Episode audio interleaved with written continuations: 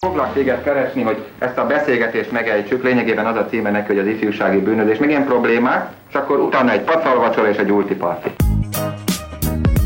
Annó Budapest, az ismeretlen főváros és Punks Not Dead Miklós. Szereted a beat zenét? Nem.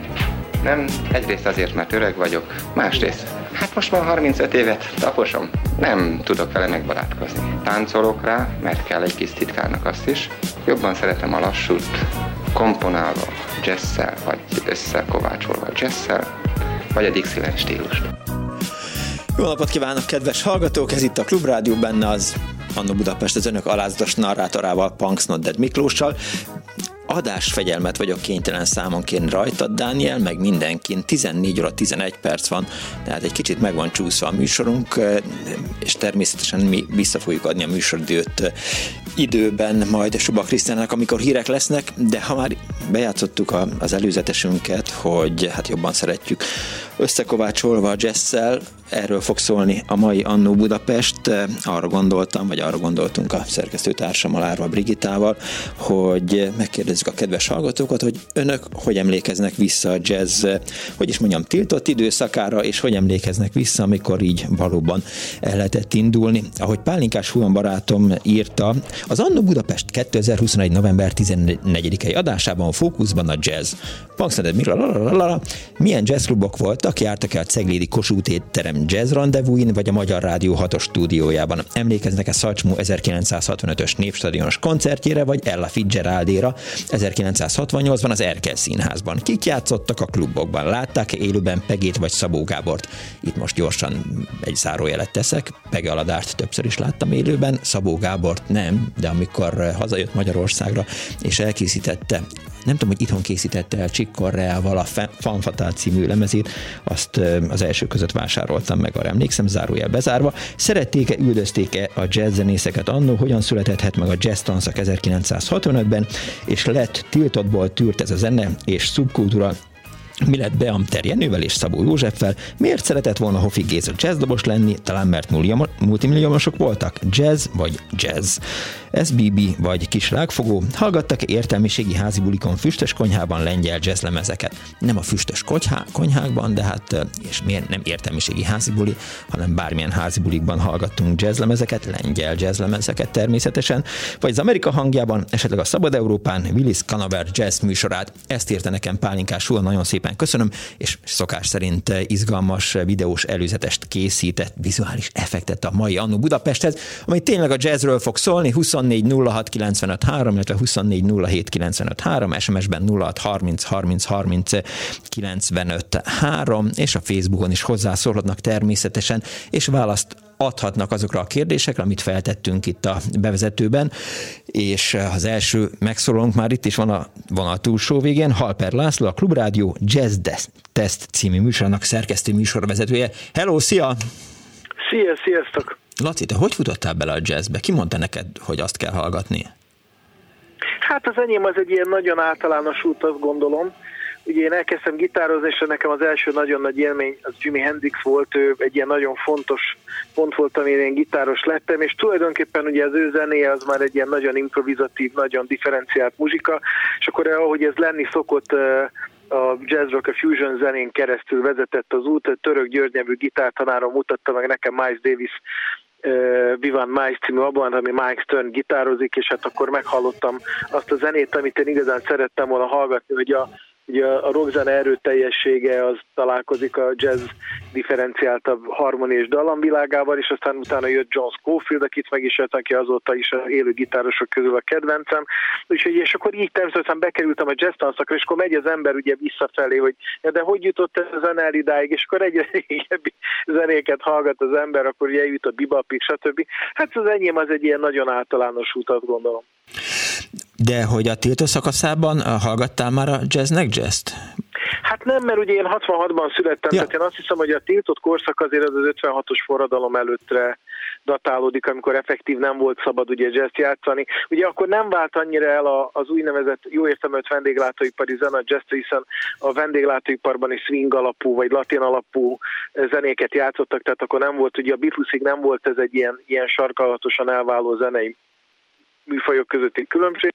Ugye azt hiszem, hogy 56 ugye csinálták azt, hogy magyar szöveget írtak legtöbb ilyen amerikai sláger, és úgy adták elő, mintha magyar szám lenne, mert akkor tényleg tilos volt emetek amerikai számokat játszani. Én úgy tudom, hogy 56 után már nem, tehát bekerült a, a tűrt zónába, és aztán 60-as években meg is nyílt kis hogy mondjam, háttérrel, a Dália nevű jazz klub az az első igazi Vázorin Jazz Club, ami tényleg arra volt, hogy ott jazz játszanak fiatalok, úgyhogy ilyen értelem. És utána jöttek ugye az egyetemi 60-as évek vége felé, második felébe már az egyetemi klubok, ahol kifejezetten jazz lehetett játszani. Ugye a szocializmusban olyan jazzklub, ugye, még amikor olyan jazz tanszakra jártam, én, én 87-től jártam oda, a rendszerváltásig olyan klub, ahol minden nap jazz lett volna, ami mai nap, ugye ma már vannak jazzklubok, olyan nem volt, tehát elsősorban az egyetemi, vagy a számalaknak, a vállalatnak volt egy, egy nagyon jazzklubja, de ezek úgy voltak, hogy két heti rendszerességgel, vagy havi rendszerességgel. Tehát a rendszerváltás hozta meg, hogy legyenek olyan jazzklubok, ahol minden nap van jazz, ugye először két klub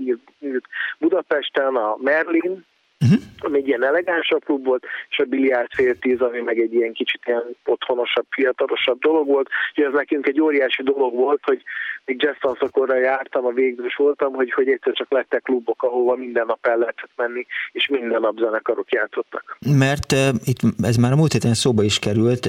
Én abban, abban az időszakban, tehát mondjuk 1980, hát 82, 83, 84 után leginkább a BEM rakpartra jártam, és nem is mini miatt, hanem ott péntekenként, ha jól emlékszem, akkor a Dresch kvartet játszott, uh-huh. És, és hát gyakorlatilag annak, a, aki jó fejnek akart látszani a, a világban, annak ott volt a helye, és nagyon jó koncertek voltak, emlékszem, hogy mindig volt szünet, meg ilyen teák voltak, tehát az volt egy ilyen jazzklub, ahová én igazából mentem, meg persze volt, amikor kimentem a mexikói útra, amikor a udvari zenekara a Makúz játszott, hiszen uh-huh. ők, ők ott léptek fel, mindjárt megmondom, hogy mi volt annak a klubnak a, a neve a 14. kerületben. Szóval visszatérve, Hasság. tehát akkor a Dáliát te is csak hírből ismered, mert az 1962. október 25-e, illetve 1964 áprilisig volt nyitva. Biztos lesz olyan hallgatónk egyébként, aki, aki a, a Dáliába járt. De te csak hírből ismered, igen. Most szabadba vágok, azt, azt hiszem a Kassák klub volt, amelyiket Igen. Igen. A, ott Zuglóban. Ugye ott volt a, a blues kocsma is, amit Bodonyi Attila csinált, uh-huh. Az is két hetente volt, ha jól emlékszem, ugye a Robo Blues bennek volt a szárvalikása, és ott például elkezdte, én azt is nagyon szerettem, a blues kocsmát egy nagyon-nagyon klassz hely volt. Arra is jártam. Szóval ez egy, akkor az egy nagyon jó hely volt a kasság. Ha Magyarországot el kellene helyeznünk, vagy a magyarokat a, a jazz világtérképén, akkor hol vagyunk? De nagyon nehéz kérdés, hát borzasztó jó zenészek vannak a fiatal generációban is, tehát az én utána, az én előttem lévő és a velem egyívásokban is rengeteg világszínvonalú nagyszerű muzsikus van. Ha most azt vesszük alapul, hogy hányan, hány zenész lett olyan értelemben világsztár, hogy, hogy mint mondjuk az osztrákoktól John Zavin, ugye, aki Vedőreport együttes volt alapítója, vezetője, nem tudom, szóval így nagyon nehéz ezt így elhelyezni. Én azt hiszem, hogy aki egyértelműen világsztár lett magyar zenészből, és Amerikában is nagyon nagy emberek és nagyon elismerően nyilatkoznak róla, ugye akit említettél, Szabó Gábor volt. Ugye 56-ban tíz szinte tínédzserként diszidált, és, és tényleg Amerikában egy meghatározó muzsikusá vált, mert ugyan a hangszerén nem volt effektív virtuóz, tehát nem volt egy ilyen tehát nem attól ájultak el, hogy annyira virtuóz módon gitározott, hanem borzalmasan érdekes zenéket hozott létre, szinte megelőzve bizonyos stílusokban az amerikaiakat, és ezért tényleg a legnagyobbak beszéltek róla úgy, mint, mint meghatározó jazzzenész, aki ilyen utakat mutatott, hogy merre, merre felé lehet haladni, változtatni ezt a műfajt. Tehát én azt gondolom, hogy aki ott volt például Toller Attila is, ő is egy nagyon híres gitáros volt, sőt 1963-ban a Dombik magazin, az a világ leghíresebb jazz magazinja, amikor a, a, az ígér, tehát hogy kik azok, akik a, a stílus ígéretei a, abban a, gitár ö, részében két magyar nyerte, mint a leg, legígéretesebb muzsikus, az Szabó Gábor volt és Szoller Attila. Úgyhogy ez, ez egy óriási dolog. És hát persze, hát, hogy mondjam, a magyar zenészek mondom, abszolút világszínvonalúak, nagyszerű sikerekkel a világban, de, de mondjuk ilyen, ilyen nagyon híres, ki tényleg egy amerikai jazzzenész megkérdezünk, akkor valószínűleg a magyar zenészek között Szabó Gábor fogja mondani, de például Szacsi Lakatos Béláról azt mondta Csik Korea, akit az előbb említetted a Szabó Gábor lemez kapcsán, még ezt a múlt században mondta a 20. hogy a század legszebb billentése. Tehát abszolút, abszolút ott vannak a magyar zenészek, azt gondolom, ilyen értelemben a világ élvonalában. És nyilván nem volt az sem véletlen, hogy Pegadár kapta meg Teleusz Manknak a nagy bőgőjét. Hát igen, igen, igen, ő is egy olyan muzsikus volt, én úgy gondolom, hogy elsősorban Európában volt uh, ismert muzsikus, ugye jár, de például amikor a Vipában Szigeden és Eddie Gomezzel játszottam, akkor is a mindegy, mindkettőjük elét senki, mert már repülőtére, akkor az Eddi Gomez, aki ugye egy világhírű bőg, és beült az autómba, az első kérdése az volt, hogy, hogy mit tudok a, a Aladár Pegéről, hogy van, és nem tudom micsoda. Mi azt gondolom egy óriási dolog. Tehát abszolút ő bőgősként nyilván tartotta azt, hogy van Magyarországon egy hatalmas muzsikus, egy hatalmas bőgős, és rögtön őt kérdezte az első percben. És zenészek is mentek ugyanúgy a jazz után Európában, mint ahogy azok, akik egyszerűen csak szerették? Vagy hogy érted? Hát, hát hogy, hogy Lengyelországba, Prágába, Csehszlovákiába utazni. Hát igen, igen, tehát játszani, tehát Kőszeg Imre is a, a zenekaraival, és még volt sokan, tehát már a 70-es években is bőven Nyugat-Európában játszottak. Tehát, de a kérdésem az rád vonatkozott? Ja, hogy rám vonatkozik. Igen. Én já, ja, értem, hogy, hogy hallgatni vagy játszani jártam Európában. Mert mind a kettőre igen, kell válaszolnom, mert játszottam is Európában. Én dragja voltam egy, én Bécsbe tanultam egy amerikai iskolába, és ott a basszusgitár tanár Engis Thomasnak, aki Miles Davis-szel, Buddy miles tehát ilyen nagyon nagyokkal játszott, John mayer például. Tehát én bekerültem a Culture Kings nevű zenekarába, és azzal csak Nyugat-Európában koncerteztünk, de hallgatni is egyébként, és játszani is játszottam Kelet-Európában saját zenekarral is, tehát én hallgatni is nagyon sok imádtam, tehát én a jazz fesztiválokra rengeteget jártam, és hallgatni is, és játszani is jártam, hála jó Istennek. Jó, egy kicsit beszéljünk a mai műsorról. Mi lesz ma este 8 a jazz testben? Na most ez egy nagyon érdekes dolog, egyébként most ehhez tulajdonképpen kapcsolódik, amiről beszélgetünk, meg kérdezted, hogy Amerikában ez hogy mint.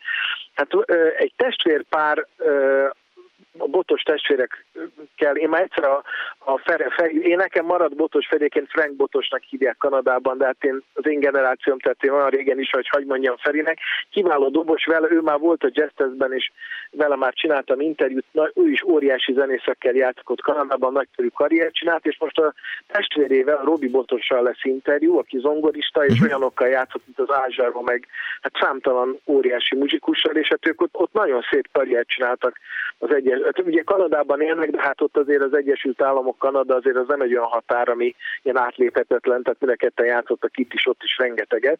Úgyhogy most Robi, Lakat, Robi Botossal lesz este interjú, ő mesél a karrierjéről, és az ő felvételeit lehet meghallani. Népszerű műfaj Magyarországon 2021-ben a jazz?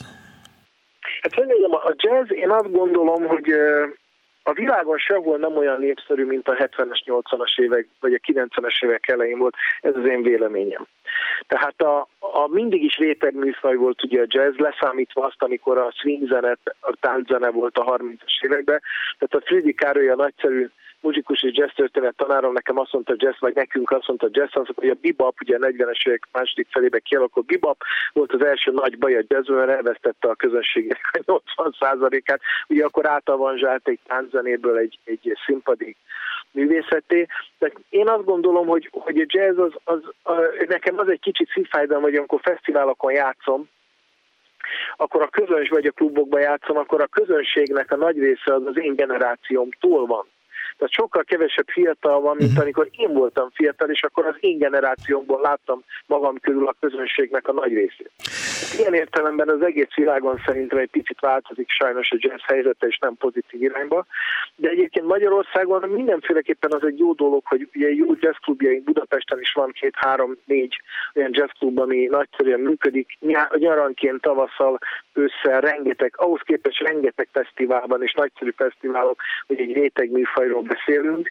Tehát én azt gondolom, hogy, hogy a, úgy világviszonylatban szerintem Magyarországon az képest, hogy ez egy réteg műfaj, jó helyzetben van ez a műfaj. Maga a műfaj van azt hiszem a világon egy picit most nehezebb helyzetben, mint ahogy említettem a 70-es, 80-as, 90-es évek elején. Hát akkor lehet, hogy neked is föl kéne venni egy műsorvezető nevet, és mondjuk Jazz Not Dead László lehetnél a Harper László Lehet. helyett. Igen, fenetik, jazz fenetik. Ja, hát majd valami DJ nevet ki fogok magamnak találni. Igen, igen, igen, DJ név nélkül nem lehet létezni manapság a rádiós nem, piacon. Köszönöm Ez szépen, is. Halper Lászlónak a Jazz Test című műsor szerkesztője volt velünk. Jó műsor testére, viszont halás a szervusz. Köszönöm szépen, sziasztok! 24 a 24 nagyjából most már ismerjük azt, hogy mi lehetett, vagy mi pillanatnyilag a jazz helyzete Magyarországon, meg a világban, de azért menjünk vissza időben, és hívjanak, és valóban meséljenek, tényleg meséljenek a Dáliáról, meséljenek a Debreceni Jazz Fesztiválról, a Székesfehérváriról, rádiós jazz műsorokról, és mindenről, ami ehhez a műfajhoz kapcsolódik, amire önök emlékeznek. Lehet a legjobb előadó, a legjobb koncert, Erről szól ma az Annó Budapest, és már itt is van egy hallgató. Jó napot kívánok! Halló, szia! Lutri McDonald meg általában csak SMS szoktam nektek írni, mert nagyon sokat beszélek, de most ez nagyon érdekel, ugyanis én is jazzista vagyok, még jazzzenekarom is van. Meg és a muzsikusok, hát hogy jazzzenész lennék, azt nem állítom, de nagyon sok embert tanultam énekelni, de nem ezzel szeretném kezdeni, hanem Halper Lacit nagyon-nagyon szeretem egyébként, és nagyon, nagyon szeretem a műsort, és nagyon szépen köszönöm a rádiónak, hogy lehetőséget ad tényleg neki, hogy csinálja, hogy, hogy én hogy szerettem meg a jazz először, és nagyon-nagyon vicces volt. Szegény édesapám, hát, hát ennyi szóval alkoholista volt, két hétig részek, három hétig józak fordított. Tatai bányász, az egyébként egy jó beosztás. Igen, igen, szegény nagyon rövid, hamar meghalt, de mondjuk a cigibe rákba, szóval uh-huh. borzasztó volt. Na mindegy, az a lényeg, hogy hát ugye este tiszkozzáltak a kocsmák. És biztos emlékszel rá, hogy szerdánként a Kossuth Rádióban volt egy jazz műsor Kis Imre vezetésével. Igen. És ugye nagyon rövidek voltak a hírek, elmondták a Káder elvtárs mit csinált, meg a Losonci elvtárs, meg a nem tudom kicsoda, és ennyi volt a hírek. És aztán utána három, 10 óra háromkor volt ez a jazz műsor. Uh-huh. És az volt a helyzet, hogy Fater akkor tántorgott haza szegény, és hát ugye, hogy ne halljam, hogy ott ordítoznak szegény anyukámmal, Hát én szépen bekapcsoltam, a, kaptam tőlük egy ilyen szokorrádiót, akkor voltam harmadikos gimnazista, Hát és akkor rákaptam erre a jazz műsorra. Hm. Utána a Canoverre is rákaptam később, azt valakitől hallottam, azt már így főiskolás koromban. Ugye angol tanár vagyok, hát ugye értettem, miről van szó, és így szerettem meg az ezt, hogy tulajdonképpen ne halljam, hogy ott ordítanak, szóval elég fura. Na mindegy. Na most a Tatabányai vagyok, ott volt egy kis jazzklub, a, úgy, úgy hívták, hogy, hogy klubkönyvtár, és az első ember, akire emlékszem, az, az a, mondjad meg a kábetűs híres dobosunk, a Köszegi Imre, Imre volt. Igen. Igen, egy csodálatos művész. Akkor közben főiskolás koromban már, ott Pécset volt egy kis jazzélet, nem nagyon sok, de volt, a, volt egyszer egy ilyen freeze zenekar, ami igen gagyi volt. Nagyon jó volt a doboson, ezért nem árulom el, hogy ki volt és hát így, így, így, így nem tudom, mit csináltak, de valami rettenetes unalmas volt, és ilyen, ilyen mű, mű rintyegés, és akkor szépen kivonult a félközönség. Na viszont a, le, volt egy jazzszervező srác, egy orosz oroszos, orosz töris srác, majd eszembe jut a neve, most nem tudom, győző, Kozma győző, hagyj említsem meg, nagyon sokat köszönhetek neki, és ő levitt minket rendszeresen Kanizsára, ugyanis ő kanizsai volt, és akkor ott hallgattam a híres embereket, például Lakatos Tóninak nagy rajongója vagyok, akkor még Lakatos Antal volt, 17 évesen, fejhedző, szakál, bajusz, annyira kis szerény volt, hogy meg se szólalt, és mindjárt mondták, hogy mennyire jó, és kiderült, hogy csak egy éve játszik, mert hogy hegedülni kényszerítették a szüleit édesapja kitűnő primás volt, egy fantasztikus, hallottam a búcsú koncertjét, és akkor őt ott meghallottam, hát elájultam, hát és az egész jazz, hát a, a kisrákfogótól kezdve mindenki ott volt. Volt egy fiú, aki nagyon-nagyon híres lett, zongorista, és meggyilkolták, vagy ki tudja, nem tudom, 26 készülással, nem tudom, hogy emlékszel a nevét, P betűs, a, a lánya, valamilyen P téved, na mindegy, ő, ő, ő is ott mondták, ott, ott volt először, akkor Binder Károlyt, mint nagy tehetséget mutatták be, ezekre a nevekre emlékszem, uh-huh. és akkor aztán elkerültünk a Debrecen Jazz Fesztiválra barátnővel, Petényi Sókával, a babával, kivettünk egy szobát, viszont jegyet csak egyszer vettünk. Ugyanis az volt, hogy hát Nem volt kellett egy kijönni. koncert. Tessék? Nem jöttetek ki? Hát nem, nem. Hanem. Egyszerű volt, egyszerű volt. Az volt a helyzet, hogy volt egy, egy trombitás, egy, egy angol trombitás, most azt se fogom tudni, pedig tudom, csak itt gondolok. Ennyi már meg, szed már össze magad. Jaj, bocsánat, bocsánat. Tegnap volt a szülinapi koncertem, úgyhogy most kicsit fáradt vagyok. Isten éltessen. Köszönöm szépen, negyed, negyed ötkor feküdtem el.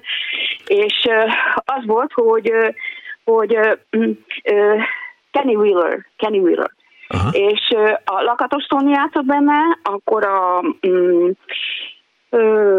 a Fekete István, akkor a Kőszeg Imre, és a Gárdonyi Laci, aki Anglia, ö, Amerikában él, és a Berkeley tanít, az a Berkeley School of Music, az a leghíresebb jazz iskola. Na és akkor én ott nagyon rajongtam a barátnőmmel, elmentünk utána Zalandikába, a táncterembe, ott volt a jam. Elsősorban ültünk, ottan jazzeltünk, hát én fel annyi kiló voltam, mint ott, mint akkor, hát ilyen jól néztem ki, szép amerikai cucc volt rajtam, nemrég voltam Amerikában, és akkor fölmentünk, egyszer csak oda jön a Tónik, azt mondja nekem, egész este neked játszottam. Na, attól kezdve leptag lettem, úgyhogy én bementem, mint hogy is volt Kenny Wheeler tolmácsa, ja, de Vukánnal játszottak. A barátnőm meg mint Vukán György tolmácsa, úgyhogy az egész, nem tudom, ötnapos jazz fesztivált vadingyen végigmulattuk, a, ott ismerkedtem meg egy csodálatos bőgössel, Latman Bélával, aki hasonlított a barátnőmmel, az volt a vicc, hogy teljesen egyformák voltak, mint a testvérek lettek volna. Úgyhogy ezeket az embereket ott mind megismertem, fantasztikus volt. És a Tónival voltál. is tart a barátságom parancsot. Gyakorlatilag gruppi voltál. Groupie, igen, úgy mondják angolul, hogy groupie. groupie. Igen, igen, pont, pontosan. Tegnap ezen a szón gondolkodtam, hogy groupie. Kerestem igen. ezt a szót, megtaláltam, csak nem tudtam kimondani. Nem baj, nem baj, én, én, én tanítom az angolt, itt egy kis ingyen órát kaptál, úgyhogy, ja, és akkor voltam a Petőfi Sándor utcában, volt egy nagyszerű jazzklub, ott volt a Tónika zenekarát, úgy hívták, hogy Things, ők úgy mondták, hogy Things, tehát dolgok, akkor... A P betűs az Pleszkán Frigyes. Tessék? Pleszkán Frigyes a P betű, aki nem jutott eszedbe. Köszönöm szépen, Pleszkán Frici isteni volt. A, azt mondták, hogy azért halt meg, mert állandóan azt mondták rá, hogy hogy Oscar Peterson utánzó, és, és lehet, hogy tényleg öngyilkos lett. És akkor csak azt nem tudom, hogy lehet 26 vagy 27 tördöfés magadnak beadítatod. Ezt nem értem? hagyjuk meg Lászlónak. Na, na, igen, igen, igen. És akkor még egyet mondok, hogy akkor egy léptérben voltunk gyakran, és én is a másik rajongottam, Dresch Misi volt, akiben piszkosul bele voltam esve, és írtam neki a versitéket. Úgyhogy ő meg bevitt engem, mert sose voltam jó anyagi helyzetben, Úgyhogy most meg az IV Caféban vagyok ingyenes, mert ott van a koncertem, és a Hofi, a Hoffman György a tulajdonos vezető, a élettársa a Knutjuci, nem kell, nem kell mindenkinek mindenki megengedik, hogy játszam, játszam ott néha. És akkor most adom is a többieknek, okay. mert szerintem a lényeget elmondtam, és megpróbáltam nem nagyon elvenni az egész műsoridőt. Oké, okay. köszönöm szépen meg. Nagyon hajrá. szépen köszönöm a műsort. Nagyon Viszont szépen hallásra. köszönöm a műsort. Szia, szia. 24 06 953, 24 07 953, elindultunk visszafelé az időben. A jazzről szól a mai Annó Budapest. Azt írja az egyik hallgató SMS-ben, a 06 30 30 30 95 ra hogy Bergendiék a Ganz Mávag műfházban, és Lutring Magdi a kóruspróbák szünetében Budafokon, írta Márta, és más is írta Pleszkán Frigyest, és egy hallgató van a vonalban. Halló, jó napot kívánok! Halló! Halló! Jó napot! Halló! Jó napot kívánok! Jaj, olyan volt, mint hogy csak géphang beszélt volna. Igen. Vissza, bocsánat. Az az, az, az, én, az az én géphangom. Igen, az a te hangod, oké. Okay. Na most hát a, nem hangzott még el a nagy jazz helyszínek közül a Marcibányi, művelő, Marcibányi téri művelődés. Szerintem rengeteg nem hangzott még el. Jó, Éppen akkor csak egy kicsit karcoltuk a felszínt. De a Marcibányi, művelődés, Marcibányi téri művelődési Aha. házban működött a Dimenzió klub. Szerintem ott a Dimenzió hetente többször is játszott, mert hát próbáltak és azt hiszem, hát nyilván szombatonként voltak a koncertek, én egy koncerten voltam, uh-huh. engem ott szippantott be a jazz. Felállással nem emlékszem, Dés László és másik János, ez biztos, nem emlékszem, hogy ki volt a ez gondolom, a bőgős. Gondolom a 70-es évek végén, 80-as évek le, elejé lehetett, mert... 80-81, arra Igen. biztosan emlékszem, hogy a egy gimnáziumi barátnőmmel mentünk el a koncertre, uh-huh. és harmadikos voltam, úgyhogy kijön a matek 80-81. Igen, Igen mert Na. hogy tudom, hogy, hogy nekem nem voltam Dimenzió koncerten sohasem, de amikor megjelent a lemezük, ha jól emlékszem, akkor Pál Figyuri csinálta a borítóját, akkor még szerintem valahol vagy Hódmezővásárhely, vagy Szeged környékén randalíroztam, és az, az ilyen 79-80 lehetett. Ja, tehát akkor te még nem voltál benne a budapesti... Nem, nem, nem, engem később csúszlisztak be. Mhm. Na, akkor a következő helyszín már volt említve, de azért egy kicsit kirészletezve a Bemrakparthalt. Igen. Vagy a Band Club. Ö, ott a Dresch Quartet játszott szerintem legalább tíz éven át pénteken, mert szombaton meg mini koncert volt mindig. Azt hiszem a mini az talán kétszer, de lehet, hogy havi négyszer is játszott szombaton, a Dresch Quartet meg egy vagy két pénteket egy hónapban. Hát az már 84-től lehet, mert azt hiszem, hogy a Dres Misi az első zenekarát 84-ben alakította, az első Dres kvartettet. Nem, nem. nem. Ő már sokkal korábban Igen? játszott. Például Kis Imre rádióműsorból van felvételünk, vagy hát elveszett, de az biztos, hogy 80 előtt volt Dres Baló Grencsó trió. Ja, értem. Dres Baló Grencsó trió. Baló a dobos, Grencsó a másik fúvós, és ki volt a bőgős aztán? Hát ezt, ezt nem tudom, biztos nem a pege. Nem, nem, nem, nem, nem, nem, nem, nem, nem, nem, majd megnézem. Jó, oké. Okay. Na, viszont a legfontosabb az a közgáz Itt most egy a nagy levegőt vettem, mert, mert a, igen, úgy vagyok, mint a viccben, szóval, hogy, hogy én azt hiszem, hogy nem jártam a Közgáz Jazz Clubban. A Közgáz Jazz Club volt a Dresch Quartetnek a Bemrak Park mellett a második fellépő helyszíne. Uh-huh. És nagyon könnyű volt. Ezt azért mondom ilyen határozottan, mert én ott a közgáz egyetemre belépésemtől pár hónappal kezdve én ott állandó, nem tudom, rendező voltam, meg segítő, meg közreműködő, meg bármi. Ezt is a, megjegyzem, hogy ezt is a Cabán csinálta, aki a múlt heti műsorunkban szerepelt? Vagy két hete? Tessék? Ezt is a Cabán csinálta, aki két hete, vagy mikor Egész szerepelt? pontosan most akartam megemlíteni Cabán György. Igen. Mert ennek az egésznek ő volt a, a elindítója, és hát addig működött, amíg ő be energiát fektetett. A másik megemlítendő szemét a Reményi Kálmán, aki nagyon-nagyon sok évig csinálta együtt a Cabán Gyurival a klubot, és én pedig hát két vagy három évfolyam társammal kísérve mi ott rakottuk a székeket, plakátoztunk, ja igen, minden kedve elkészült a plakát, azt hiszem A3-as méretben, kaptunk három tubus technokolt, és járjuk be este éjszaka a várost, és figyeljünk, hogy úgy ragasztuk a plakátokat, hogy rendőr ne lásson, mert akkor elkapnak. Azt már említetted, hogy, hogy a Dressék játszottak a Közgáz Jazz Clubban, de azon kívül mi történt ott? Rengeteg jazz minden szombaton volt jazz koncert. Uh-huh.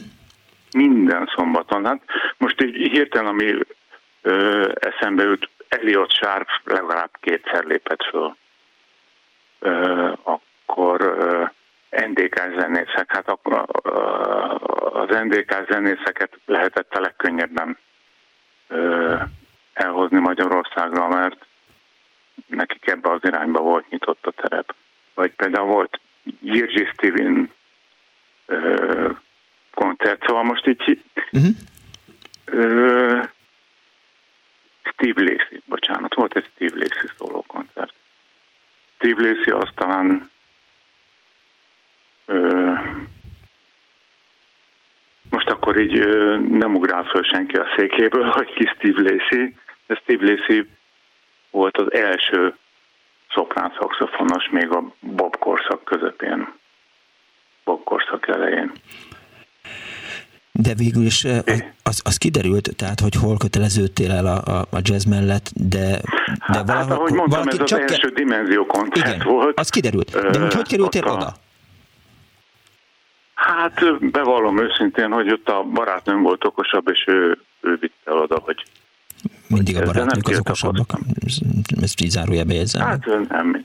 De például volt egy még egy pár évvel korábbi élményem, vagy egy-kettővel. Uh-huh. Ja, nálam öt évvel idősebb bátyámmal ö, laktunk egy lakásban, és hozzájártak ilyen haverok, és akkor lemezeket cserélgettek, meg hoztak, meg hallgattak, mert az ő szobájában volt a hifi, nem a hifi most olyan nagyon komoly berendezésre nem kell gondolni. És akkor egyszer jöttem haza iskola után, és akkor benyitottam, és Frank Zappának egy, egy koncertlemeze szólt, és akkor erre azt mondták ott a nálam idősebb fiúk, hogy ez már jazz. Hát és a, igen, Vladivostokban nézve. Hát ez a, nem, mindegy, tök mindegy a lemez címe, de nekem borzasztóan tetszett, tehát ilyen kicsavart rock harmoniák voltak, Frank Zappa gúnyával összekeveredett, tehát Frank Zappa gúnya, és ez nekem baromira megtetszett, és jazz, és utána teljesen nyitott voltam a jazzre, tehát ez volt az első találkozás. Na. Megingott valaha is a jazz iránti rajongásod?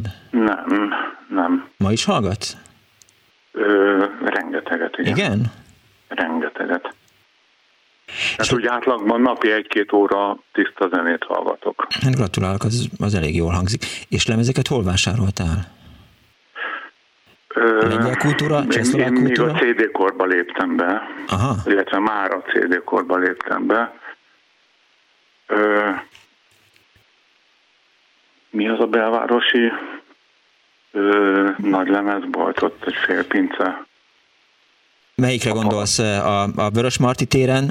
Vörös, nem a Vörös Marti téren, hanem a... Ha, igen, mert a vévlemezbolt az nem lehet, mert az nem félpince, hanem az Aranyás utcai metró megállónál volt a krokodil. Ó, nem, nem is az, nem, De... ez kifejezetten ott a Kristóf téren volt. Rózsavölgyi. Rózsavölgyi, ja igen, hát azok, igen, no. Vörös Marti, igen, no, Rózsavölgyire hát gondoltam. De még a, jó, most átcsúszunk a 90-es években, ott kezdtem el CD-ket vásárolni, Aha és ott lemásztál a pincébe, és elkezdtél lapozgatni a CD között, tök random lehetett fillérekért, vagy hát fél fillérekért elég jó lemezeket venni. Meg tudod mondani, hogy melyik volt a legjobb koncert, amire így emlékszel, vagy amire azt mondod, hogy, hogy az volt a legjobb? Jazz? Igen. Fú, Hát talán az egyik Doppel-Moppel koncert, nem tudom, hogy a Doppel-Moppel megvan-e valakinek. Nekem nincs.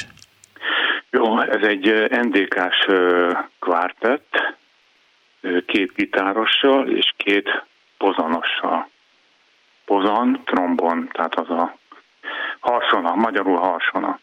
Hát képzeld el ezt a felállást, hogy két gitár és két harsona, és az egyik gitár az akusztikus, a másik gitár meg egy ilyen elektronikus nyúasztós gitár. És ez a négyes, az, a két gitár az Helmut Józaxe és Uwe Kropinski, a másik. Jó, és a két zenész pedig uh, uh, Hannes Bauer és Konrad Bauer. Hannes Bauer már nem köztünk, Konrad Bauer viszont igen. És ez a, ez a négyes, két gitár, két pozannal, ezek hihetetlen interakciós uh, improvizációkat adtak elő órás szeteket. És Na, és hát az, az egyik ilyen koncert azt hiszem talán Lipcsében. Uh-huh. Lipcsében ez, ez maradt meg így. Értem. Köszönöm Nagyon. szépen, hogy hívtál. Nagyon szívesen. Viszont hálás, szervusz. Hello.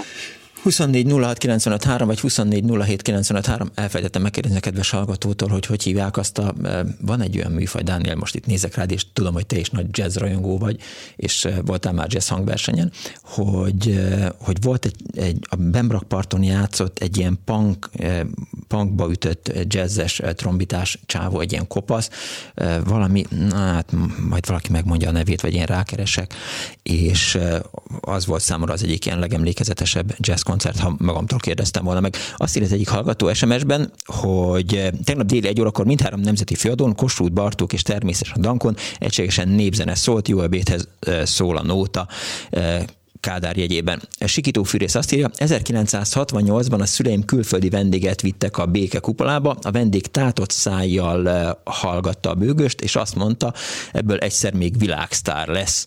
Eh, Pege Aladár volt az, és azt írja Kis Tibi, SMS-ben a 0630 30 30 95 3-ra. Ne feledkezzünk meg a gerillából kinőtt Berki Tomiról, akit szeretettel üdvözöl Kis Tibi. Köszönöm szépen. 24 06 95 3, 24 07 95 3. Dániel, hova jössz ne haragudj, amikor hallgatóval szerettem volna beszélni, de veled is szívesen beszélgetek egyébként szó se róla. Egyébként viszonylag sok ilyen lemezt nézegetek Discogzon, hogy azokat én gyűjtöm a CD-ket, és előszeretettel sorolnak mindenféle ilyen különleges műfajtársításos eredményeket a free jazz kategóriába. De egyébként... Tehát a Ted Milton, mert azt hiszem, hogy az volt a neve, most teljesen véletlenül jutott eszembe, az, az szerinted ebbe a kategóriába tartozik. Van egy Opium című száma, nyilván jó okom volt rá, hogy, hogy így rácsodálkozzak arra a szongra valamikor a 80-as évek közepén. El Ted Milton, Ted Milton és a Blurt. Nem, melyik a Blur a hírte, híres zenekar, ugye? A várja, hogy is van, te ismered a magyar pop hát, Hogyne, persze, természetesen. Az Blur, ami most, aki most világsztár? May, may, maybe, nem, nem tudom. Jó, fog, akkor, akkor majd megkérdezem a hallgatóktól. Nem értek a A Ted Milton az vagy Blur, vagy Blurt volt. E, majd megírják a hallgatók. Halló, napot kívánok! Dániel vissza is érésbe, hogy a kedves hallgató. Halló! Halló, én vagyok? Igen. Jó napot kívánok, Deli Csaba vagyok. Üdvözlöm. Hát én már elég sokat mondtak itt a jazz klubokról. Hát első sorban a Bercsényi utcát, ahol a Sirius együttes játszott a 70-71 körül. Szombatonként voltak koncertek. Aha. Abban nagy élményben volt részem, hogy egyszer a Frank Zappa is ott fellépett vendégként. Hol? A Bercsényi utcába, a a Műszaki Egyetemnek a kollégiumába. Tényleg? Mert Igen, én... még annak idején ilyen matracok voltak, oda lehetett leülni. Hmm.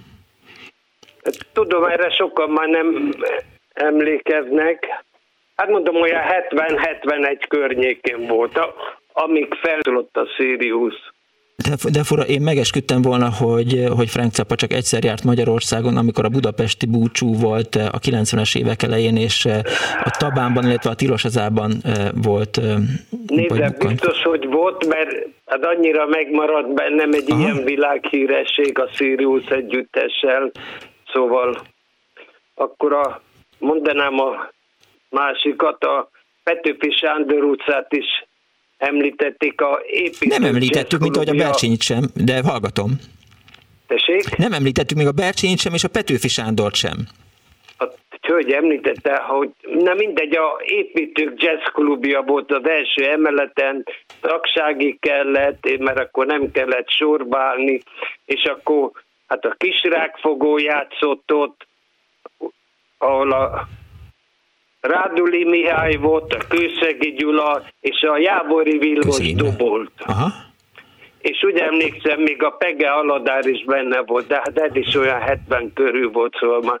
De a legnagyobb idé a Klaus Doldinger volt egyszer vendégművészként. Ő neki a, volt a Passport nevű zenekara. Igen, a Doldinger Passport. Igen. Lehet, hogy az a lemez címe, mert már nem emlékszem annyira. Akkor említették a Pleszkán Frigyest, Igen. meg a Tomsics Rudolf is volt ott, meg a Lakatos Tóni, értem most már Tóni Lakatos, de ő, ő úgy emlékszem, hogy a kisrákfogóba játszott akkor. Ön hogy talált rá jazzre?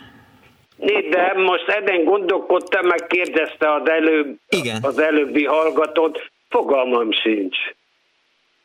Abszolút nem tudom. Valahogy jártam koncertekre, és akkor biztos szóltak. Ja, meg a Dimenzió együttes, már bocsánat, mielőtt elfelejtem a Marcibányi téren már ott is azt is említették, amikor onnit kitették őket, vagy ők jöttek el, akkor arra már nem emlékszem pontosan, ott nem sokáig voltak a, a, a Vörös Marti tér környékén volt egy valamilyen klub, de arra már fogalmam sincs, mert az na, elég rövid ideig volt.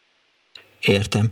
Hát, de a... a, hát meg a Bemrakpart a mini együttes. Igen. Ez, az, a, ez a négy a ami Dál... úgy benne megmaradt. Uh-huh. A Dáliában ön sem járt, ha jól gondolom. Nem, nem, nem. Ja, meg a lemezekre visszatérve megkérdezte ott az egyik hallgatót, nagyon olcsó lehetett lemez kapni az NDK centrum, igen. vagy mi ott a Deák térnél, a metró kiáratnál volt, igen. mellett, most már teljesen más, nem tudom, emlékszik -e rá? Hogyne, persze, gyakran vásároltam ott, hát meg mindenki ott állt sorba, vagy ott várta a csaját.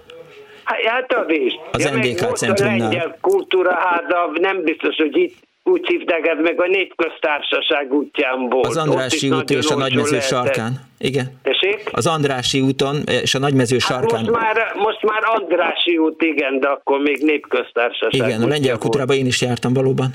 Igen, és nagyon olcsó lehetett kapni Namiszilovszki, akkor Mihály Urbanyák, meg ilyen lemezek. Tehát talán 80-100 forintért volt, de millió, millió lemez volt ott is. Hát nem tudom, én ennyit akartam. Esetleg van valami kérdése, de Szerintem én elmondtam mindent. A Bercsényi 2830, ugye ez a, a régi budai skála mellett lévő igen, az, az építészklub igen, közel volt a skálához egy olyan, majdnem ebből egy, hát olyan 50-100 méterre volt a igen. Vilányi út felé. Igen, igen, emlékszem rá. Igen, a Műszaki Egyetemnek volt ez egy kollégiuma. Ez érdekes ez a Frank Zappa koncert, amit mondott. Nem koncert volt, csak ott volt, és csak beállt egy-két számra. Ja, Tulajdonképpen csak eljött a Orszácki Jackie mert hát ja, értem. nem tudom, köztudott, hogy ismerték egymást, még Ausztráliából, meg innét Értem. Szóval nem, nem, nem koncertezett ő együttesével. Ja, értem, jó, jó, jó, oké. Okay, akkor... Csak eljött vendégként. Hát gondolom őket meglátogat, és egy-két számba beszállt, de többen nem. Köszönöm szépen, uram, hogy hívott.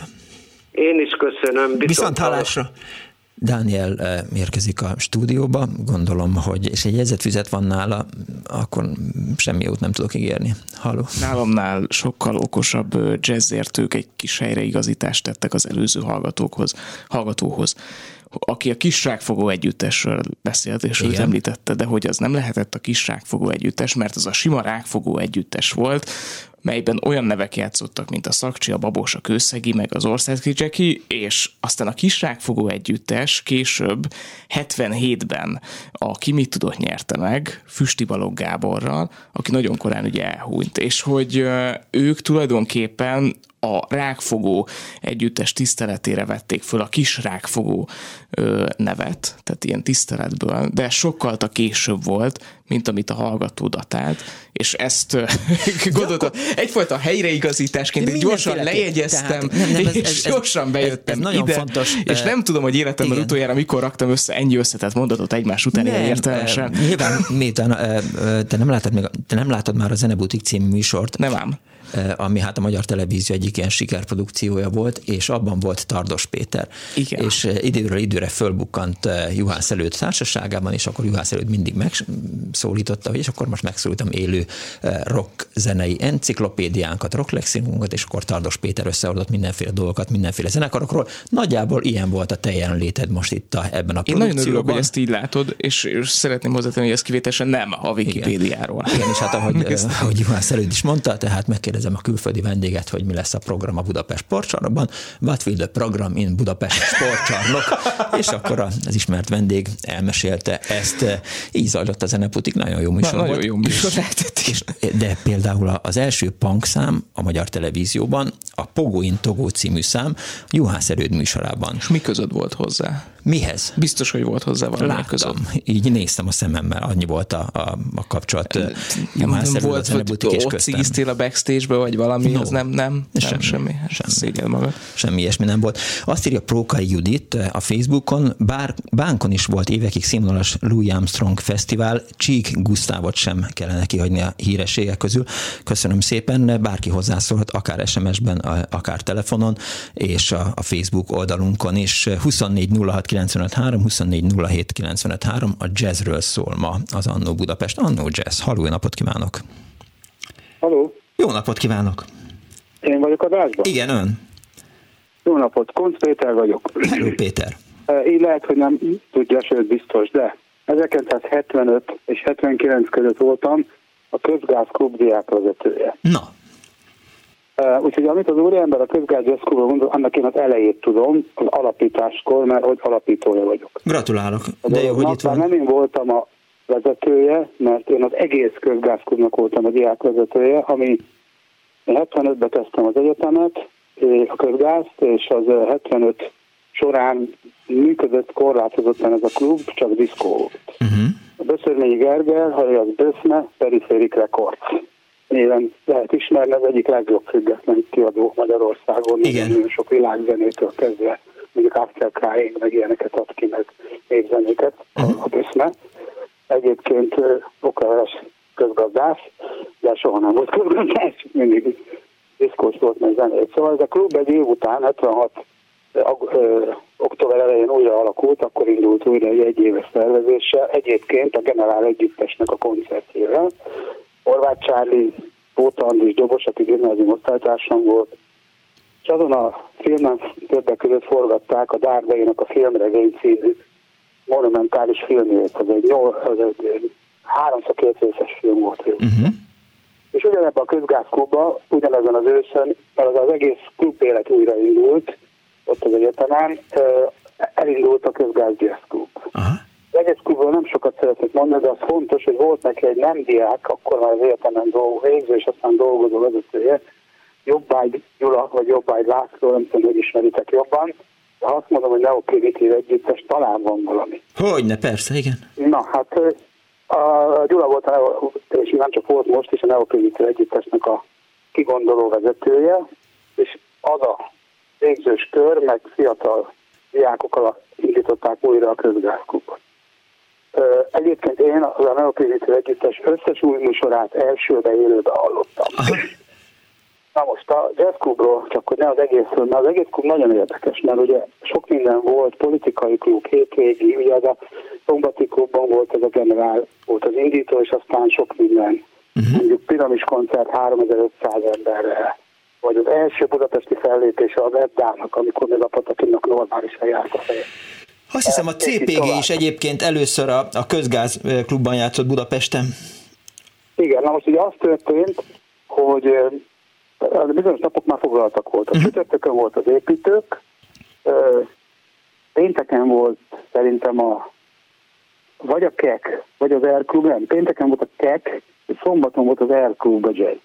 Úgyhogy nekünk egy, egy nap maradt a szerda. Uh-huh. Volt két nagyon, nagyon komoly jazz rajongó klubos, ott három, meg kell említsem a nevüket, Sütő Tamás az egyik, később is időnként maradt zenével kapcsolatban a Szigetnek az egyik komoly marketingese volt a Gerendaival dolgozott sokáig. Vétán Sándor a másik, és Minkler János a harmadik. Minkler János aztán a mobiltelefóniába volt magas vezető, és az ő ötlete volt, hogy ő itt valósította meg a 0630-as koncerteket, uh-huh. ami mondjuk mondjuk Szantánát, meg, meg Elton John, meg sok mindenkit lehetett ott látni, de ugyanennek a, a cégnek voltak rendszeresen a dolgba jazzkoncertjei, uh-huh. legkülönböző nagyon komoly bandákat. Tehát innen olyan emberek nőttek ki, akik a egész életükben szerették a jazz Én is. Tehát én a jazz klubban nem voltam, alapvetően az egész klubot vezettem szerdánként volt az jazzklub, és az első fél évben Kőszegi Rhythm Brass. Akkor találtak ki ezt a formációt a Kőszegi, a Sanyi, Linker Jancsi meg a Lértenseny elég jóba voltak már velük, és kellett nekik egy helyszín. Tulajdonképpen az első fél évben minden szerdán Brass volt, néha vendégekkel. És utána kezdett el mindenféle más zenészekkel megtelni a klub. Többek között az én egyik legkedvencem a Kisrákfogó, és azon belül is a Füsti. Tehát az egy zseniális zongorista volt, tényleg. Ők akkor játszottak a klubban, amikor a Kimit tudon indultak, már előtte. Bal érez belőle, mert nem volt működési engedélyük, és a, a kultúrosztály vezetője egy hölgy, rájött, hogy ő már hetek óta írja alá kifizetési papírokat a kisvágfogónak, miközben a kinit tudva éppen nyertek, akkor nem lehet működési engedélyük. Tehát, hogy e, ilyenek, és aztán nagyon-nagyon-nagyon sok minden volt, és tulajdonképpen a klub olyan 79-80 környékén jelentek meg a következő generáció, vagy 78-ban, hogy a, Cabál, a Cabál előtt volt egy Vető István nevű úriember, uh-huh. Amerikában él már, és egy nagyon nagy jazzrajongó volt, és aztán rögtön utána jöttek a szabályaik, a kolbász, akiket nagyon jól ismerek természetesen. Meg elvitték a videoszkópot egy másik irányba, egy ilyen avantgárd jazz, tehát a, a stílus megváltozott, de ez nem volt baj. Előtte meg egy ilyen tradicionálisabb Értem. stílus volt, de például mi terveztük a legelső külföldi együttes Budapesten komolyat a Zbigniew Namiszowski karcet játszott egy szombati estén, nagyon kalandos koncert volt, mert Lengy- Varsóból jöttek autóval, öblött a hó, egész Lengyelország, Csehol, Szlovákia, mhm. Magyarországon, iszonyatosan késtek. Én a magyar határőrség ügyeletes tisztjével egyeztettem, és kértem meg, hogy nézzék nekünk a határon, hogy jönnek-e lengyelek ilyen retteltes sok hangszerrel, és segítettek. Aha. Megtudták, hogy átlépték a határ 11 óra 10 perckor, úgyhogy ott kellett a lelket tartani a közönségbe, a Benko Dixieland volt az előzenekar, és a Benko Sanyi ott tartotta a lelket a közönségbe, már bemondtuk, hogy már átlépték a határt. Aha. És fél egykor éjféle megérkeztek, elvittük őket kajálni a Gellérbe egy negyed fél órára, mert szemben volt a Gellérszálló, és fél egy, három egykor elkezdtek játszani. Tehát volt ilyen koncert. De az első nemzetközi jazz hétvége 1977 novemberében volt, azt hiszem, vagy 79, már nem tudom, amikor a vízszendég a Toto Blanca Electric Circus volt, amiben akkor az gitárosa volt a Toto Blanca Európában, és a Tónika fújt már benne, de akkor ilyenek voltak, hogy mint a Jirzsis Kivin, a Jaroszláv Smetana, akkor a volt egy nagyon jó orosz zongorista, Leonid Csisit, később emigrált, és Düsseldorfban a zongoratanár. Volt egy bolgár csapat is, a Simon Stered, tehát egy csomó szocialista, meg, a, meg ezek, egyébként ennek az egész hétvégének a teljes külföldi koncertfelvétele megvan. Aha. Szalagon sikerült megmenteni, 30 évig állt a szalagon, sajnos nem sikerült belőle a stúdió minőséget csinálni, de szól. Tehát ha valaki vállalja, még le is lehet adni bizonyos koncerteket. Hát szerintem a Hal Perlaci az biztos ugrana érte. Kicsoda? A Hal Perlaci, a Jazz Test című okay. műsorunk. Megadom majd a számomat, mert hallgatom a műsorát. Tehát ez volt az egyik csúcs tulajdonképpen nálunk az első nemzetközi jazz vége. Interkoncert, valuta kellett rá, minden, meg, megoldottak mindent a fiúk. Tehát ez a, az egész Jazz Club egy, egy jó történet volt, és utána is nagyon jó lett tulajdonképpen. Hát aztán később beindult a Jazz Közgázkuba hétfőnként a, a, izé, a, a, a bizottság, a vágtázó halott kérnek, akkor a hobó, egy csomó minden nálunk, ilyen progresszív dolog nálunk nálunk lépett először. Én is elteszem a te telefonszámodat, mert azt gondolom, hogy, hogy a közgáz egy olyan helyszín, aminek lehet, hogy egyszer egy, egy annót érdemes eh, szentelni. Nem csak Szerintem a... érdemes, mert össze lehetne írni egy-két, nem csak engem, mert én is sok mindenre emlékszem. Hát meg a hallgatók az, is az nyilván, tehát azért... A hallgatók, de mit tudom én, a politikai klubunk, a, a, Polvax az, hát az, hát az olyan volt, hogy a, a, a vége fel, amikor már nagyon jól ment, akkor, akkor a NSZNP-KB központi bizottsági tagok tulajdonképpen pitisztek, hogy hívjuk meg őket. Jó, figyelj, most el kell, hogy köszönjek, mert eh, azt ígértem Suba Krisztának, hogy... volt, eh, ilyen, ilyen és hasonló. De egy dolgot hagyd mondjak el, milyen dolgok történtek akkor Magyarországon. Székesfehérvár Alba Régia Jazz Fesztivál. Igen. Esti koncert, valami német Big Band. Délután három körül elkezdett terjedni a városban, hogy itt lesz a Billy Cobham. És ott volt. Kiderült, hogy a Big Bandnek a dobosa megbetegedett, és egy hirtelen, hogy ne legyen minőségi probléma, a Billy Cobhamet találták meg beugrónak és ott láttam először Billy Kabodet. De. Köszönöm szépen. Na minden jó, hát nagyon sokat lehet, de tényleg jó, oké. Okay. adjál vissza a kolléganőnek. Jó, oké, okay, így fog történni, visszaadjuk a kolléganőnek, nézek Dánielre, 24 06 95 3, 24 07 95 3, SMS-ben 06 30 30 30 95 3, jazz a mai annó témája. Rádiót? Bocsánat. Jaj, igen, jaj. igen, igen. Elnézést. Jó napot kívánok. Mert ez a kis éppen olyan jó, és éppen azt teszi, amit kell. Annó Budapest, az ismeretlen főváros és Punksnodded Miklós.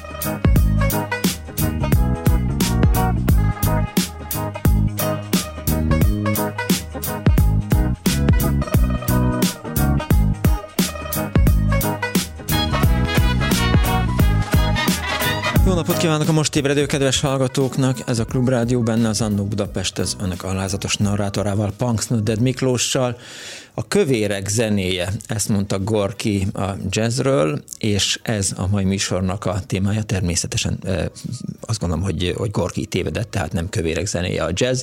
Erről szól a mai műsor. Megyünk vissza az időben, próbáljuk összeszedni a régi klubokat, régi történeteket és legfontosabb koncerteket, meg előadókat. Azt írja például az egyik kedves hallgató, hogy szabados kasságklubos korszakáról, Szigeti Péter szervezői tevékenységéről és a kertészeti jazzklubról iz, még izgalmas volna beszélni, a Győri Free központú jazz élet, zárójel Hartyándiék, és a budapesti szcéna közötti különbségek nagyon érdekesek. Gondoljunk Anthony Braxton 82-es koncertjére Győröt írt a Havas a, e, Kati Párizsból pedig azt kérdezte SMS-ben, hogy Dani szándékosan hasonlít Tintinre, e, mert hogy kint van egy közös képünk. E, gyere, Dániel, létszes, ezt magyarázd meg, mert egyébként is többen dicsérték a, a, a fodrászodat vagy az enyémet, nem tudom. Pont nem ért el egyébként. Tehát még, még igen, kis ideje igen, volt, igen, elkezdte, és akkor még megyek vissza, tehát hogy ez igen, nagyon igen. fontos. Hogy... Igen, voltál fodrásznál, de zár volt. Hát ugye, hogy, hogy pont zárásra értem oda, és akkor azt mondta, hogy most elkezdjük, és akkor majd, majd egy pár hét múlva. És mi volt a cél? Tehát mi volt az a minta, amit próbáltál így megvalósítani ezzel a frizurával? Hát, tulajdonképpen elég ilyen abstrakt. nem tudom, modernkori művészeti alkotásnak szántam, nem az lett belőle, Ö, igazából így nagyon sok időt töltöttem tényleg azzal, hogy valahogy álljék, aztán ö, az élet olyan szofisztikált módon szólt közben, hogy elaludtam. Igen, de biztos, hogy a Trump képpel érkeztél a fodrászatba. Hogy, hogy mi, miben? Trump képében. Persze, persze. Hát, de, de, mind, tehát egy jó Trump fotó azért mindig van nálam. De a, azt, amikor, azt, tudod, amikor frizurát választasz. Persze, és de, de ki az a Tintin? Azt, hát én azt honnan tudjam, hogy, hogy ki az a Tintin? Azt kérdezte Kati Párizsból. Tintinre. Eh, hogy majd írd meg, Kati, hogy ki az a Tintin. És azt láttam, hogy Balázs azt írta, hogy nagyon fotogén vagyok, köszönöm, ezt én magam is így gondolom egyébként. Mert Rintintére nem hasonlíthatsz, hiszen az egy kutya volt. Hát figyelj, én is egész sokat ugatok. Nem, Tehát, nem, hogy ez. Ez a... Dehogy, dehogy. Ez engem is. De, lehet, szóval hogy valaki tudja, hogy mi az a Tintin, csak mi nem tudjuk. Googlizunk már. De hál' Istennek, most nem googlizom, már majd a hallgatóval fog beszélni, és uh, egyébként sikerült megkeresnem, véletlenül jól emlékeztem, tehát valóban Ted Milton és a Blurt nevű zenekar volt, ami a, hogy is mondjam, a Bemrock parton játszott. Ez Húsz... egyébként, ja, bocsánat, Parancsolj. nem csak, hogy annyira érdekes az, hogy leírják ilyen stílusokkal, hogy mondjuk art rock, meg hogy mindenhez tulajdonképpen így, ez, ezt már megfigyeltem, hogy betegesen stílusokat akarunk társítani, holott tulajdonképpen a zene maga annyira crossover, és annyira összeérnek a műfajok, Van hogy... stílus, hogy crossover? Nem, nem, nem, tehát hogy a műfajok összeérését. Ö, ja, ja. De hogyha nem találnánk ki műfajokat, akkor a zenekritikusok ilyen halnának, tehát ha... Én, én azt, tehát jó, mondjuk tudjuk, hogy a zenekritikus a legnagyobb zenész, de hogy ettől függetlenül szerintem így ilyen, tehát görsösen ragaszkodni egy műfaj meghatározásához felesleges. Ez úgyis szubjektív vendőle, hogy az ember szereti vagy sem. Köszönjük szépen, Tardos Péter. Köszönöm, én is minden jót kívánok. Rock lexikonunk volt a, a vendég itt a Zenebutikban. 24 06 95 3, 24 07 95 3. Valaki jöjjön már, aki járt a Dáliában. Halló, napot kívánok! Üdvözlök mindenkit, a műsor készítőit és hallgatóit egyaránt. Igen, Én a Dália Presszóról szeretnék néhány gondolatot elmondani, Hallgatom. amennyiben ez lehetséges. Persze. Pontosabban nem is a Dália Presszóról, inkább az ott működő jazzklubról. Hallgatom. Ez egy ez, ez a jazzklub, ez a kis égisze alatt működött. A Budai Ifjúsági Park. Hétfő, Tessék? A Budai Ifjúsági Parknak a, a fedett klubja volt. Hát, igen, ezt én most öntől tudtam meg, bár klubtag voltam azt hiszem 1959-ben már. A klubnak hétfő délutánonként voltak foglalkozásai, és fantasztikus művészek jelentek meg ezeken a foglalkozásokon, hogy néhány nevet mondjak, Pege Aladár, uh-huh vagy Kovács Gyula, a Bolond Kovács, akit akkoriban Európa második legjobb dobosának tartottak, vagy például a billentyűsök közül Bukán György, Balog Jenő, Solymosi, uh-huh. és nem szabad elfelejteni az Operaház kitűnő énekesnőjét, Firmai Mártát, aki óriási hanggal és egész különleges érzékkel adott elő, ez fantasztikus eh, produkciói voltak. Azért volt nagyon élvezetes egyébként a klub, mert igazi örömzene volt, ami ott hétfőn délutánonként elhangzott, spontán összeállt duókkal, triókkal, kvartettekkel, akik pár perces megbeszélés után hm. óriási műsorokat adtak le. Fantasztikus élmény volt. Hát ez nem tegnap történt, ugye több mint 60 éve voltam én a klubnak a tagja, de a mai napig rezonálnak bennem azok a koncertek, amiket ott módon volt hallani. Sok tagja volt ennek a klubnak, vagy mennyire volt zárt körül a, Dália? Hát be kellett lépni a klubba, kellett egy méltányos tagdíjat fizetni, és hát ami a helyiségbe elfért hangsúlyozva azt, hogy nem csak az asztaloknál lehetett ülni, hanem lehetett állva is hallgatni a falak mellett, vagy széksorok voltak külön elhelyezve. Tehát én gondolom, hogy olyan, olyan 60-70-en lehettünk egy-egy foglalkozáson. Segítsen nekem, tudom, hogy, hogy a hely az a Bajcsi és az... Bajcsi és az Alkotmány, sarka. De hogy melyik sarka, mert hogy a, annak a, ott pont két sarok van, tehát ott, ahol aztán a, később egy... A nyugati felé eső sarka. A nyugati, ahol később azt hiszem, hogy egy ír kocsma, vagy egy ír... E, még egy darabig vendéglátóhelyként működött, most őszintén megmondom, hogy fogalmam sincs, hogy ma mi van ott. Értem. E, és ez csak hétfőnként voltak? E, hát legalábbis az a klub, amiben én jártam, annak mindig hétfő este öttől voltak a, a foglalkozásai, 8-ig, 9-ig, 10-ig, mikor, hogy jelentkeztek zenélni, e, meddig tartotta a spontán műsor. Körülbelül ez volt a jellemző a működésre. Ha jól értem, akkor véletlenszerű volt a programja. De abszolút, abszolút, tehát nem volt meghirdetve, hogy ma ez meg az a, a, a akárki e, duó vagy bárki ad elő, uh-huh. hanem aki éppen oda ment, akik összeálltak, azok adták a műsort. És nagyjából 50-60 ember volt. Én azt satszolom, inkább 60-80-at mondanék, mert mondom, nem csak asztaloknál lehetett ülni a presszóba, hanem más módon is el lehetett helyezkedni. Milyen hangosítása volt a Dáliának? Hát a, a, volt egy mikrofon az ongorán, körülbelül ezt tudom mondani, és, és a, a, a szokás, hát akkor a vendéglátó színvonalnak megfelelően volt néhány hangszóró elhelyezve. Van magyarázat arra, hogy miért csak másfél évig működött, miközben mondta mindenki emlegeti? Nem tudom, mert őszintén szóval nekem is úgy alakult az életem, hogy még a megszűnése előtt már kimaradtam a klubfoglalkozásokról. Uh-huh. Nem tudom, hogy miért lehetett, az, az, azért is különös, mert végül is mondom, a kiszégisze alatt jött létre és működött a klub. Igen. Tehát nem egy illegális dolog volt.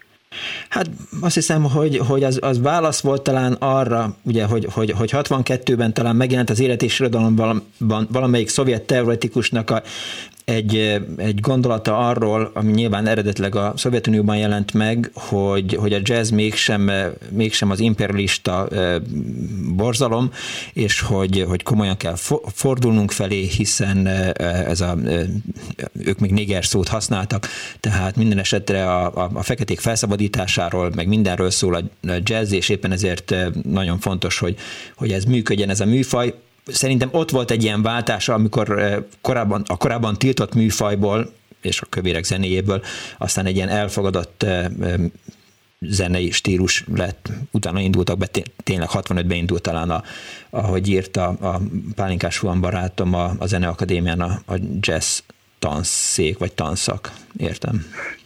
Igen, hát sőt végül is a, a zenés vendéglátóhelyeken is volt tulajdonképpen jazz. Például a Szavoly Bárba, ha jól emlékszem, évekig játszott egy olyan trió, ami Kovács Gyula, Pege Aladár és Balog Jenő összetételű volt, és fantasztikus színvonalú zenét tudtak produkálni. És amikor és ez még szintén a jazz történet, magyar jazz történetéhez tartozik, és minden teoretikus ezt szóba hozza, hogy az Astoria szállót egyszer ilyen illegális rendezvényszervezésért, valami jazz koncert volt ott, 500 forintra büntették meg. Ez is szerintem még, még valamikor az 50-es években volt. É, hát ezt én nem, nem tudom kommentálni. Mm. Azt tudom, hogy, hogy az 50-es évek végén indult meg ez a kvázi támogatott klub élet, úgyhogy mondjuk a büntetés mértéke is olyan volt, hogy lehet, hogy, hogy a, a, aki adta, az is tisztában volt vele, hogy mit csinál. Értem. Köszönöm szépen, Ram, hogy hívott. Én is köszönöm, hogy meghallgattak, és további sikeres műsort kívánok. Köszönöm szépen. Jót. Viszont hallásra. 24 06 Gorki nem abban tévedett, hogy kövér, hanem abban, hogy jazz, mert ő az esztrád zenét hitte jazznek, írja Ádám nekem. Tintin kiejtés tén-tén. Fiú és Milu, eh, ennek a hallgatóink jobban értenek hozzá, a kiejtés Milu a kutya. Alkotó Hergé, és nagyon sokan írnak ebben kapcsolatban. A Tintin belga képregény sorozat a fiatal újságíró fiú kalandjairól, aztán Építők Jazz Klubja írja egy hallgató, Petőfi Sándor utca BKV klub, Winkelmeyer Brass, nyolcan voltunk nézők, és más is megemlíti, hogy Tintin egy képregényhős elől felkunkorodó hajjal. És a vonal túlsó végén itt van már velünk Pallai Péter. Jó napot kívánok, szervusz! Szervusz, üdvözöllek, e, és hallgatókat. Civil rádiónál jazz sort készítettél, nagyon régóta foglalkozol ezzel a műfajjal, és még volt olyan terv, hogy csak zenei rádiót szerettél volna létrehozni, talán ez lett volna a Harmónia Rádió, amiből aztán végül is nem lett semmi, de most a jazzről fogunk beszélgetni. Te mikor találkoztál vele? Azt tudom, hogy 1956-ban megpattantál Magyarországról. Így van. 51-ben találkoztam először jazzszel, 13 éves voltam, épp abba hagytam a klasszikus hegedű tanulását, és szüleimmel összekülönböztem ezen. És kereskértem, így a külföldi rádiókat csavargattam a gombot, akkor ez még így ment, és persze zavarták, és öm, egyszer hallottam valakit énekelni, és megálltam, hogy lett valaki ilyen hanggal mikrofon elé engedni. Nem értettem, de ugyanakkor tetszett, tehát magamat se értettem. Ha valaki trombitált, volt egy téma, aztán kicsit össze-vissza játszott, de az is úgy elment. És ezt elmeséltem egy idősebb srácnak később, próbáltam leírni, hogy mit hallottam, mert nem tudtam még angolul. Mm. ő azt mondta, hogy ez jazz és ez, ez nagyon felkeltette az érdeklődésemet, és akkor elmagyarázta, hogy hol keresek jazz, hogy mit tudom, Belgrád, Nobiszád, az amerikai katonai adók Németországban, akár Nizából is lehetett jazz hallani, és akkor elkezdtem így nagyon véletlenszerűen hallgatni a dolgokat, és akkor aztán beszéltem másokkal. A jazz sokkal divatosabb volt a kamaszok körében akkor, mint most, sőt kifejezetten divatos volt, mert be volt tiltva. Ugye most az 50-es évekről beszélünk, a nagy átkocsról, teljesen be volt tiltva, jazzhez hasonló tánczenét néha lehetett hallani, az ember elment a Margit szigeten a kaszinó mellett, és ott, ott lehetett ilyet hallani, de az se volt igazi jazz, nem voltak improvizációk, és lassanként, lassanként beletanultam, és aztán jött a nagy reveláció Billy Scanover műsora a Amerika hangja természetesen angol nyelvű adásában, és ez már talán 55-ben kezdtem hallgatni, és akkor még volt egy olyan egy-másfél évem, hogy azt hallgattam, és ott kezdődött rendszer, ott kezdett rendszereződni bennem ez az egész zene. Ez a műsor az Amerika hangján, ez a hét melyik napján volt, emlékszel rá? Minden nap. Minden nap volt? Minden nap volt egy jazz óra Willis Canoverrel, igen és az elején ő két órát adott Willis Canover, az első az amerikai tánczene volt, uh-huh. megkülönböztetve a jazztől, és ott hallottam azt hiszem rock and roll-t is először, ami nem nagyon tetszett, mert a bugi nak a kopírozásának tartottam, de egy teljes jazz óra volt minden áldott este. Nem emlékszem pontosan mikor, de olyan időben, amikor már szüleim nagyon kezdtek rám szólni, hogy hagyjam abba. Voltak pajtásaid ebben a rajongásban? Nagyon sokan. Több mint fele az osztálynak hallgatta ezt a fajta zenét, és reggel, amikor bementünk a suliba, meg is beszéltük, hogy mit hallottunk. Volt, volt, volt egy csodálatos pad a Rákóczi Ferenc gimnáziumban az enyém, ahol borzalmas angol helyesírással bevéstem a kedvenc zenekaraim, a zenészeimnek a nevét, és ez, ez a gyönyörű műemlék, ez eltűnt, mikor 1986-ban jártam megint a Rákóczi gimnáziumban, még megtaláltam a régi osztálytermet, de ezt elvitték. Snob, sznobizmus volt a, a jazz rajongás, vagy inkább csak hát egyszerűen tiltott dolog, érdemes lesz ezt szeretni? Hát volt, aki divatból csinálta, hogy jól álljon a többiekkel, de én teljesen belebolondultam, és jó néhány barátom is rettenetesen tetszett nekünk. Ez abban a rettentő szürke korszakban a szabadság muzsikája volt, nem is annyira a kövér embereké. Igen, hanem ez a kötetlen, ha nem is teljesen kötetlen, de a rögtönzés maga, hogy annyira szokatlan volt a zenében, és a, akkor még harmonikusan rögtönöztek a jazzzenészek. És egy idő múlva rájött az ember, akkor is, hogy szóló közepén bekapcsolta a rádiót, vagy a zavaró adóból kikerült a hang, mert zavarták ezeket az adásokat, és a legfurább dolog az, hogy a zavaró adók működtetése drágább volt, mint a jazz adók működtetése odakint. Tehát a kormány akkor semmi pénzt nem sajnált arról, hogy megzavarja a jazz például. Ez a jazzre is vonatkozott. Honnan tudták a jazz koncerteken, vagy honnan tudják a jazz koncerteken a, a white fülűek, hogy mikor van vége egy témának, és mikor kell bele tapsolni? Húha, ez egy nagyon jó kérdés. Alapjában véve, ha az ember megszokta az improvizációt, akkor hallja, hogy mikor van egy ilyen sornak vége. Nem, nem is tudnám megmondani, ezt nem lehet. Jó, csak tudod. Előre, sok... előre nem tudjuk, hogy hány taktus Igen.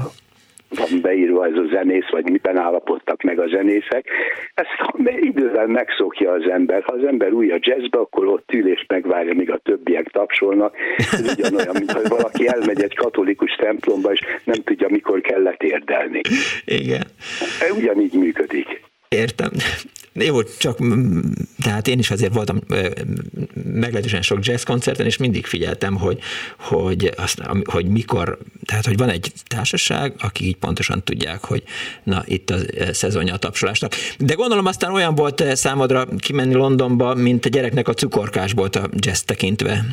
Hát ebből feltétlenül akkor még a Sohóban, ha jól emlékszem, London közepén a szórakozó negyedben legalább hét jazzklub működött, uh-huh. és egész más volt a hozzáállás a jazzhez, mint ma, mert táncoltak a jazzre. Tényleg? Illetve táncoltak is, sőt a modern jazzre is, tehát nem csak a New Orleans ida, amire könnyű, de a modern jazzklubokban ott volt egy ilyen elkötelezett közönség, amelyek a pódium mellett állt és hallgatta a zenét, hátul meg táncoltak, és nagyon érdekes módon nekem ez hiányzik, nem azért, mert táncos lábú lennék ma már, a mhm. koromnál fogva nem vagyok az, de az lazábbá és szabadabbá tette az egészet, és ma elég sok sznobizmus vegyül a jazz hallgatásába sajnos.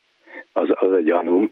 És egyszer megkérdeztem a még szerencsére élő világ egyik legnagyobb tenorszakszofonosát, a Sonny Rollins, hogy ő mit szólna ahhoz, hogyha táncolnának a zenéjére. Hmm. Hát azt mondja, hogy rettenetesen örülne, mert ő így nőtt fel az ő zenére, amikor fiatal volt, táncoltak, és ő megtiszteltetésnek venni, ha táncolnának a zenéjére. Ez nekem nagyon tetszett, mint hozzáállás, pedig ő igazán egy ilyen rögtönző művész, aki, aki hatalmas közönséget vonz, és ez egy ülő közönség, és nem táncol. Mi lenne nem vajon? Is, igen, igen, tehát hogyha végre elkezdenénk jazzkoncerten táncolni. Szerintem megrökönyödnének az emberek, és megrovóan néznének rá sokan. Ez Igen. az érzésem. Én tapsolnék neked. Igen, ha, ha nem azognánk a partit úgy rendesen egy jó jazz koncerten, lehet, hogy... Hát igen.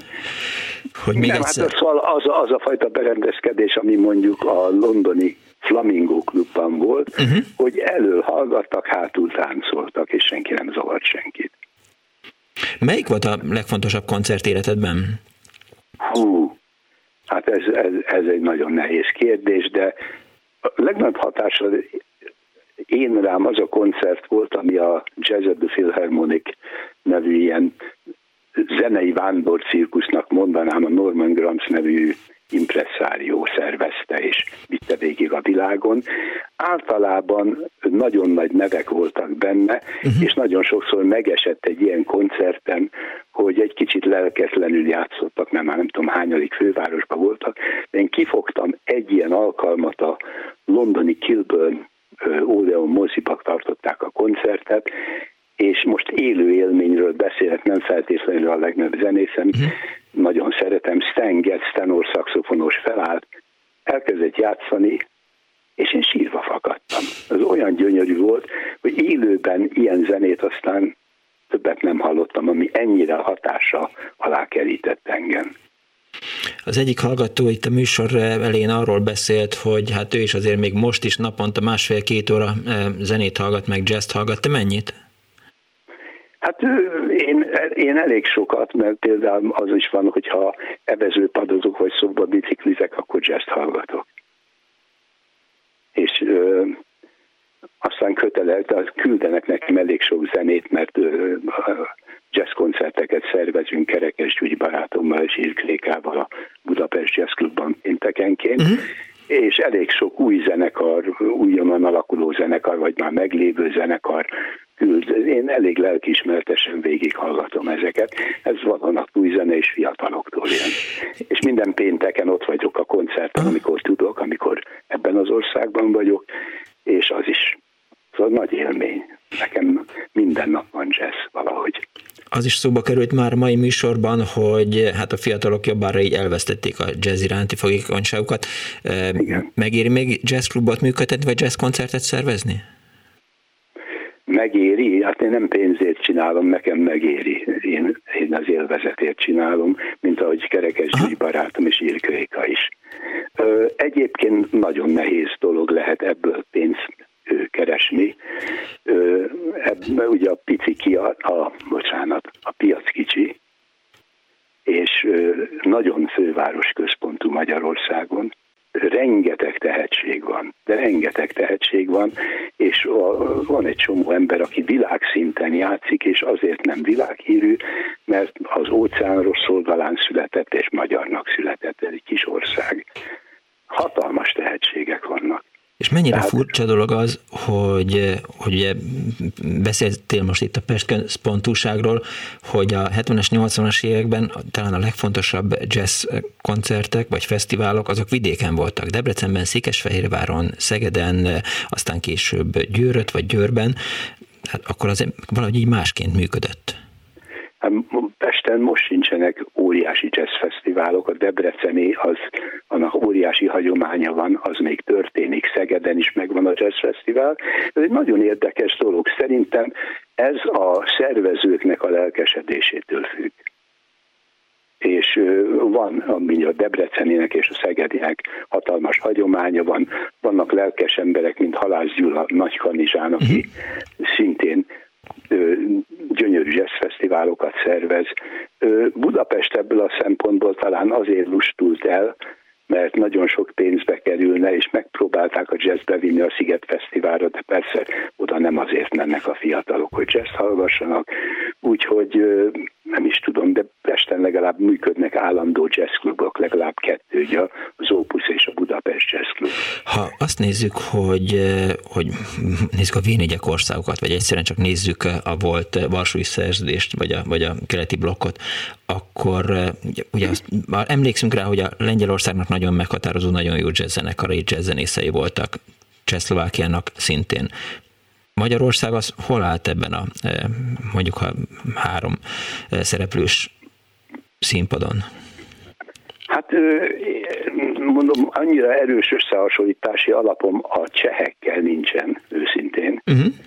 Én nem, akkor az egyetlen zenekar, ugye én most beszélek 56 előttről, Aha. az egyetlen csehszlovák vagy zenekar, amit ismertem, az a Karel Dlach nagy zenekara volt, amelyik ellátogatott a ö, Budapestre is 1955-ben, uh-huh. ki is mentünk, teltház volt, mert ők amerikai, jól ismert amerikai jazz szerzeményeket, vagy táncszerzeményeket játszottak amerikai stílusba. Ott érdekes módon 56 előtt ilyen szempontból nagyobb kulturális szabadság volt, mint nálunk legalábbis zeneileg. Ott voltak a Suprafon cég lemezei, és a Karel Vlach hangról hangra lekoppintott különböző amerikai zenekarokat, és ez természetesen nálunk óriási sikert aratott, végre élőben hallhattunk ilyet. De én el tudom képzelni, hogy a magyar zenészek a lengyelek után lehettek a második helyen. Értem. De ebben nem vagyok biztos, én akkor még tizenéves voltam, és a határon túl soha nem jártam, fogalmam nem volt, hogy mi van a szomszéd országokban. Értem. Köszönöm szépen, Palai Péter, hogy itt voltál velünk, és megosztottad információit a hallgatóinkkal. Viszont a szervusz! Köszönöm, szervusz! 24 06 95 3, 24 07 95 3, SMS-ben 06 30 30 30 95 3, a magyarországi jazzről szól az Annu Budapest, azt írja eh, Bernát Tünde, szeretném, ha elhangzana Kertész Kornél neve, aki a hazai jazz élet egyik alapítója és oktatója, remek zenész volt, és egy hallgató van a vonalban. Haló! Haló! Jó napot kívánok! Tiszteletem Miklós! Üdvözlöm! Haló! Hallgatom, jó napot kívánok! Tiszteletem, én vagyok az a bizonyos Katalin Párizsból. Á, hello, szia Kata! Szia! Belekavartam a műsorotokba ezzel a tentennel, mert az nem Tintin. Jó, jó, jó, de hát eh, ha... Igen. A tentennek kell kiejteni, és nem ő a kutya, a kutyát Milunak hívják. És ez egy híres belga képregény, ami végigment 1929-ben kezdte el ez az Erzsé nevezetű eh, kiváló rajzoló, Aha. belga rajzoló, és aztán 2010, hát végigment a 20. századon, szóval a Tenten kalandjai, ő elment Egyiptomba, Indiába, aztán a 60-as években Amerikába, meg fölment a Holdra is, mint az amerikaiak, és 2011-ben Spielberg csinált róla egy filmet, ahol a Tenten nem egy rajzfigura, hanem egy élő személy. És megnéztem a Dani képét, Aha. és hát bingo. Úgyhogy ha nem is tud róla, néz, járjon utána, mert szerintem ő ezt valahol akkor is látta, vagy tudja, hogyha ha, ha nem is tudott róla, Igen. mert eb, ennek olyan világ sikere van ennek a képregénynek. Nem is értem, hogy meg a filmnek is, hogy Magyarországra ez hogy nem jutott el. Jó, majd egyszer lesz egy képregény műsor itt az Anno Budapestben, nem is adtál rossz ötletet. Köszönöm szépen, Kati! Aha. Nagyon szívesen, és mindenkit puszilok, az amit is, meg szia. téged is, meg nagyon szeretem a műsoraitokat. Köszönjük szépen, szia! Bye, bye! Bye! Dániel, beszélni szeretnél, úgy látom már megint. Nem igazából, csak egy képet akartam neked mutatni. Miről? Ja, ja, hogy ez, ez a, ja, viccelsz? Hát ja, ez, ez, nem, ez egy régi cucc, hát persze, jó, jó, jó. De hogy... Hallgatok, kikerestem a képregényhőst. Igen, hát, jó, jó, nem, most nem, a Daniel nem, megmutatta nem nekem, ez a figura, ez abszolút ismerős, most már oké, okay, jó, jó, jó. Azt írja a hallgató sms Le, Lehet, hogy inkább most én hazamegyek.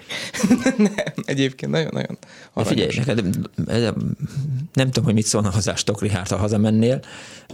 Valószínűleg nem örülne. Igen, én sem Igen. örülnék, mert akkor kiadná be a hallgatót. Azt írja egyik hallgató SMS-ben, hogy a tánc, Miki, ha nem érzed, hogy mikor kell rá tapsolni, de táncolnál rá, segítek.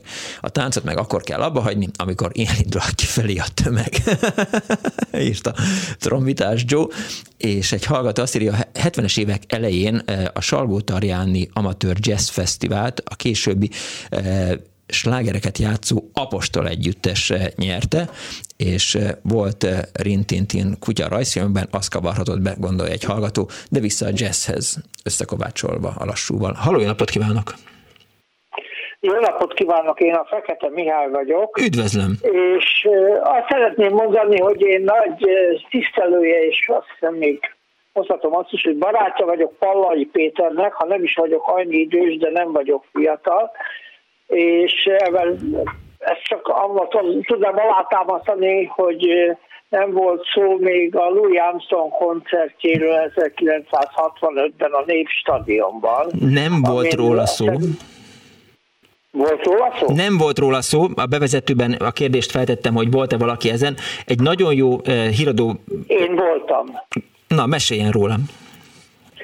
Hát döbbenetes volt, ugye az első igazán világhírű zenész jött el Magyarországra, színesbőrű volt, akkor még nem nagyon látunk színesbőrű embert Magyarországon, uh-huh. úgyhogy ez is nagy dolog volt, és hát eleve, aki nyugatról jött, és pláne Amerikából, hát nem véletlenül telt meg a Népstadion 80 ezer emberrel, és aztán elég későn volt vége a, a, a koncertnek van 10-11 óra után, és akkor még semmilyen éjszakai közlekedés Aha. nem volt, úgyhogy azt hiszem az emberek nagy része gyalog vágott neki az éjszakának. Hát egy óriási élmény volt. Mondjuk a stadion olyan szempontból nem jó volt, hogy 500 méterre is kellett ülni a stage-től, a, ahol fellépett, úgyhogy uh-huh. sokat nem lehetett látni belőle, és akkor még nem volt mögötte ilyen kivetítő, úgyhogy de hát eleve, hogy ott lenni, és ilyen van Budapesten, ez egy csodálatos élmény volt. Na most ugyanakkor azt szeretném én mondani, mert itt ugye a klubrádióban inkább idős emberek hallgatják a műsorokat, én is az vagyok, de van mai jazz élet is, és itt kell ellentmondanom Pallai Péternek és sok másoknak. Én is jártam a 60-as, 70-es, 80-as, és folyamatosan járok jazzre. Utoljára tegnap éjjel voltam a Gólyában, Na. ahol a Dorota együttes láttam, amelyik szerintem szenzációs, és rengeteg 25 év, 30 év, év körüli jazzzenész van, a Pozsár Mátétól kezdve a, a Szóval rengeteg, most nem jut eszembe a neve, mert öreg vagyok és szenilis, és a névmemóriám így rögtön kiesik, ha mondani kell valamit, de, de hát itt van a Jéderman például, ahol minden este jazzzenék szólnak, ott játszanak a jazzség, akkor van a Lukács Miklós, aki világhírű, ma már mint cimbalmos, és ő is egész fiatal, hiszen 43 éves, de aki csak a 70-es, 80-as évek zenéjére emlékszik, a szakcsira meg azoknak ezek kiesnek sajnos.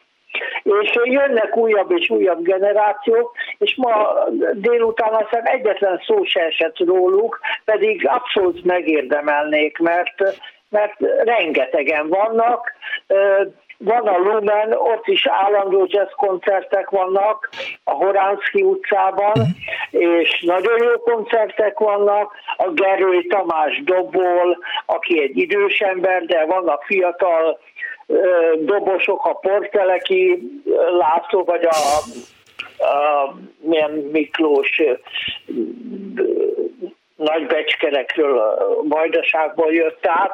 Tehát bármilyen zenét lehet hallgatni Budapesten, és hát aztán kéne beszélni arról is, amikor a népzene, vagy pedig a különböző világ népzenéi keverednek a jazzzenéről, és ugye volt épp a Marcibányi térről szó, és ott fellépett a kalkultáció, amelyik nem tisztán indiai zenét játszik mindig, hanem az is volt Igen. egy ilyen keveréke a jazzzenének. Igen, emlékszem rá. Igen, jó is, hogy mondja. Ugye? És hát például, amikor beszélgettem itt valamelyik nap a, a műsorral a kollégáimmal, és mondtam, hogy talán az első jazz koncert, amin én voltam, az Bódi Magdi hangversenye volt Szegeden a, a színházban, akkor mindenki csodálkozott, mert Bódi Magdit senki sem jazzénekesként ismeri, hanem, hanem pop előadóként emlékeznek rá, pedig jazzénekes volt aztán. Hát igen, így van, és egyszer vittem őt autóval, erre büszke vagyok. Na, most mindegy, mentünk föl a várba, éppen a Bemrakpartról, egy, mert a, a barátja akkor a, egy Pozzános volt, Glass koncerten voltunk, és ott játszott, és akkor valamiért fölmentünk együtt a várba, de ez még a 80-as években volt. Egyébként a Glass, amikor játszott a Bemrakparton, akkor először Binder Quartet néven szerepeltek, csak a Binder kivált belőle, és onnantól lett, ja, így emlékszem, Jazz Quartet. Aha, nem Ugye, ezt jól mondom. És akkor lehetne beszélni szintén ugye Binder Károlyról, aki önmagában szerintem egy nagyon nagy egyénisége a mai zenének, és nem hiszem, hogy kellően méltattuk Szabados Györgyöt. Nem, mert én csak egy-két koncerten voltam, de hát igen, tehát méltassa rajtam kívül bárki. Hát szóval tulajdonképpen a mai magyar jazz egyik meghatározó Igen. egyénisége volt, sajnos meghalt pár éve, de, de a nyomait ma is látjuk, és rengetegen vannak, akik a követői, és nem véletlenül vannak augusztus végén összejövezetelt Nagymaroson, ahol ő élt, uh-huh. és akkor az ő szellemében vannak előadások, úgyhogy aki arra jár Nagymaroson augusztus végén, nézzen utána, hogy mikor van ez a tematikus hétvége, érdemes lemenni, vagy ott maradni. Ugyanakkor nagyon nagy koncertek voltak, én az Art Ensemble of Chicago-t láttam 1980-ban, ha jól emlékszem, Székesfehérváron, a Vörös Marci moziban, akkor máshogy hívták valószínűleg. Az egy csodálatos koncert volt. Tessék? Vörös csillag lehetett, ahogy ismerjük, akkor... Az...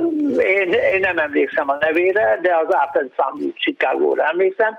És ugye volt a Media Wave Győrben, amiről Igen. már kicsit itt esett szó, de a Media Wave előtt 1982-től a Győrben volt, azt hiszem a Nemzeti Színházban, vagy nem tudom hol pontosan, szintén óriási koncertek voltak, és jöttek külföldi együttesek is, és magyarok is, hát a, a, a Free jazz a legjobb képviselői jöttek el, a Keslavak Máslák, az egy amerikai szakszofonos volt, de eredetileg az a ukrán származású volt, és még nagyon sokan voltak, akik megfordultak ezeken a zenéken, és hát vannak még a kísérleti zenék, aminek a nagy kiadója Gőz László, aki a 180-as csoportnak volt az egyik oszlopos tagja, a BMC megalapítója, és ugyanakkor ő csinált egy lemez kiadót is, ahol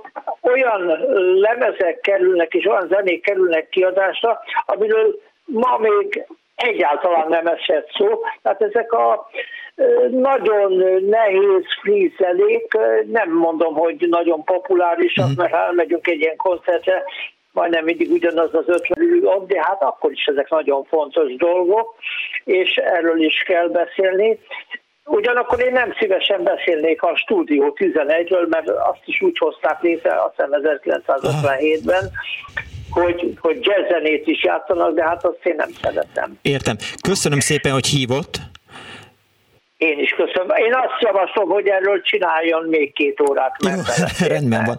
E, és egyszer majd leadjuk a, a kedvenc, e, hát a 180-as csoportnak talán csak egy lemeze jelent meg, de azt nagyon szeretem, és hál' Istennek múltkor... Kettő megjelent, Kettő. és aztán volt, most pár éve volt egy, egy koncertjük a Zeneakadémián, mm-hmm. összeálltak, és akkor a közönségnek osztogattak egy lemez, ami olyan felvételek voltak, amiket nem tudtak kiadni lemezen, de fölvették őket, és hát az is csodálatos lemez, és most volt éppen pár napja, aztán hétfőn az Amandindával egy fantasztikus Steve Reich koncert a Zeneakadémián, és hát ugye a jazz és a minimál zene is sokszor összefonódik. Igen, igen, igen. Köszönöm szépen, hogy szóba hozta. Viszont hallásra! Én is köszönöm, minden jót! Igen, azon az első 150-as csoporton az egyik oldalon egy, egy, egy, egy számos oldal, és a másikon meg két szám volt a zene, mit ütőhangszerekre, meg ilyesmire, és a másik meg az etika volt.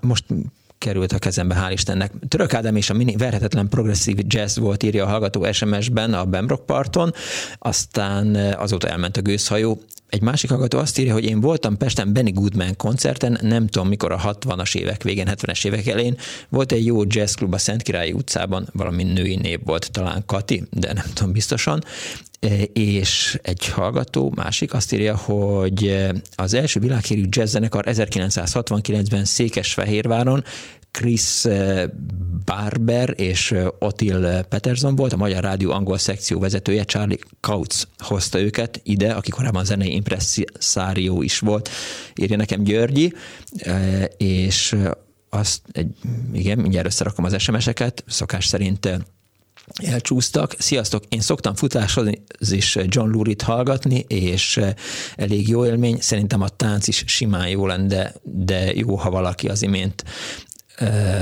bemondta, hogy nem halott és öreg, ugye ez ma írta eszem, és ma még az IF-ben vannak klasszik jazz koncertek a Rádaiban, annó a 90-es évek elején meg voltak jazz koncertek a Merlinben, Jerzy Steven koncert igen emlékezetes volt, írja a hallgató SMS-ben. Halló, napot kívánok!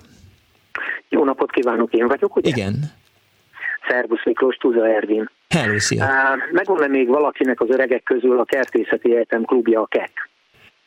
Meg, persze. Oké. Okay. Kevesen tudják, hogy a KEK mellett annak idején csütörtökönként minden héten volt egy jazzklub. Na most ezt a jazzklubot 79-től 81-ig jártam az, 76-tól 81-ig jártam az egyetembe, 78-79-től másfél éven keresztül Farkas Flórián nevű kedves kis gimnáziumi egri társammal szerveztük, és hát fantasztikus arcokkal tudtunk személyesen összejönni, az alakuló Szaturnusz, Szakcsiék, Tege Aladár, hagyd nem mondjam az óriási neveket, Lakatos Tóni, Pecek, stb. stb. ezek mind-mind játszottak nálunk. És a legédesebb dolog ehhez képest Kovács Gyula, aki szerintem már feledésbe merült, az Zeneakadémiának ő annak idején a dobtanára volt. Megvan-e az ő neve nektek? Persze, igen. Kovács Gyula tartott nálunk az A épület aulájába, amelyik a mai napig megvan, szeptemberben volt ott a 40 éves évfolyam találkozónk, ott tartott egy nagyon-nagyon kis, szűkörű kis koncertecskét, Isten bizony sajnos nagyon szégyellem, de már nem emlékszem, hogy kik léptek föl vele együtt, de ő volt akkora sztár, hogy, hogy én mellette ültem a lábgéptől két méterre, uh-huh. és csak őt figyeltem. Az öregnek a lába mellett, bal lába mellett oda le volt éve egy üveg száraz vörösbor, és nem látott, mert, mert annyira sötét volt a teremben, és oda szólt nekem, hogy figyelj meg ide öreg, hozzá már valami lámpát, mert nem látom a, a dobot. Fölszaladtam, hoztam egy olvasólámpát, oda tettük neki a dobszerkónak valamelyik állványára vagy traverzére, és akkor ott tolta az öreg a szólókat, meg úgy alá nyomta a ritmust a különböző más szólistáknak, és az volt a legédesebb, hogy amikor jobb kézzel hozta a négyeket, ahogy ugye annak idején énekelte a jó kis csapat, ismerjük, csak hagyd ne idézzük a nevet, nem. ehhez képest az öreg ugye bal kézzel úgy megemelte ezt a nagyon jó kis száraz vöröset, és egy jó nagyokat húzott belőle. De valami feledhetetlen volt, és egy másodperc töredékére ki nem esett a ritmusból, és akkora hangulatot bírt uh-huh. csinálni, hogy mindenki elájult, és óriási volt a sztori. Hát csak ezt akartam röviden elmondani, meg üzenék innen, hát ha hallgatja a Farkas Flóri barátom, ha még benne van itt a flóban, hogy Szia Flóri, szia Flóri, és tartsunk ki, és nyomjuk. Várjál, várjál, várjál, várjál. Nehéz volt akkoriban koncertet szervezni, vagy, vagy nem, mindegy volt, nem, hogy kit hívsz? el, hogy nem. Óriási, óriási sztori lett volna, hogyha összehozzuk az akkori két óriási nagy ellenfelet, ugye Szakcsit, illetve Pegét. Nem sikerült, előre megmondom, napokig dolgoztunk rajta, de annyira egyszerű dolog volt, hogy megvoltak a telefontámok, fölhívtad, mit tudom én, Kőszegémit, vagy fölhívtad drága emlékű Babos Gyuszit, uh-huh. Simán fölvette, simán beszélt vele, holott egy névtelen egyetemista voltál. Senkit nem zavartak ezek a dolgok akkor. Nem Aha. voltak ilyenek, hogy úristen, hol, mit tudom én, 200 kilométer magasan fönhordjuk az orrunkat. És akkor azt mondtad, hogy jó napot kívánok, volna itt egy lehetőség. Így van, pontosan. Nem is az, hogy volna itt egy lehetőség, hanem szervusz, mert már találkoztunk, vagy mit tudom én, ki adta meg a számodat, szia, tök simán visszategezett, mit tudom én a Saturnustól, az a Daló Petiáról, a basszusgitárról tehát nem, már nem is emlékszem igazán a pontos kondíciókra, de olyan közvetlenségek voltak, hogy amikor például a Loksi jött hozzánk, akkor Karácsonyjal meg Soltival, meg az én egyik kollégámmal négyesbe csocsóztunk addig, amíg kezdődött a koncert. Senki nem, senkinek nem esett le az aranygyűrű az ujjáról abba az időben, pedig hát azért Solti már fekvőlámpás Mergyóval érkezett, tehát az már jelentett valamit 78-ba, 79-be, tehát hogy mondjam, fönhorhatta volna az orrát, de nem. Senki, senki. Leültünk, mit tudom én, Demier Rózsival, picit már a koncert előtt be volt aranyosan mattulva, és akkor oda toltuk eléje a kollégium rádiójának a, a mikrofonját, és kérdeztünk egy-két teljesen értelmetlen baromságot, és hogy Figyelj, amikor a, ugye szemedbe fúj a villany, akkor te már nem vagy ebbe a flóba benne, tehát figyelj, már ki, hogy vagy te, ki vagy te? Tehát ilyen szinten mentek a dolgok, és abszolút közvetlenség volt. Őrületes hangulat volt. Jó van, köszönöm szépen, hogy hívtál. Oké. Okay. Viszont hallás az Hello. Halló, jó napot kívánok! Hello, Bihari Tamás Hello, vagyok. Tamás. És nem tudom, hogy az egyetemi színpadról volt-e már szó az elmúlt két nem, órában. Nem, az elmúlt másfélben nem. Bocsánat, másfél órában. Na, hát mi az egyetemi színpadra jártunk meglehetős rendszerességgel, ha jól rémlik szombatonként, és Kőszegi volt ott a fő műsorszám, de voltak kiváló vendégek. Uh-huh. De amiért hívlak, hát Kovács Gyula, most már többször elhangzott a neve, a máig emlékezetes, szuper csodálatos élmény volt a dob párbaj. És kérlek szépen, az nem tudom, hogy a Jábori, Kőszegi, Kovács ez a hármas verte ott a bőrt.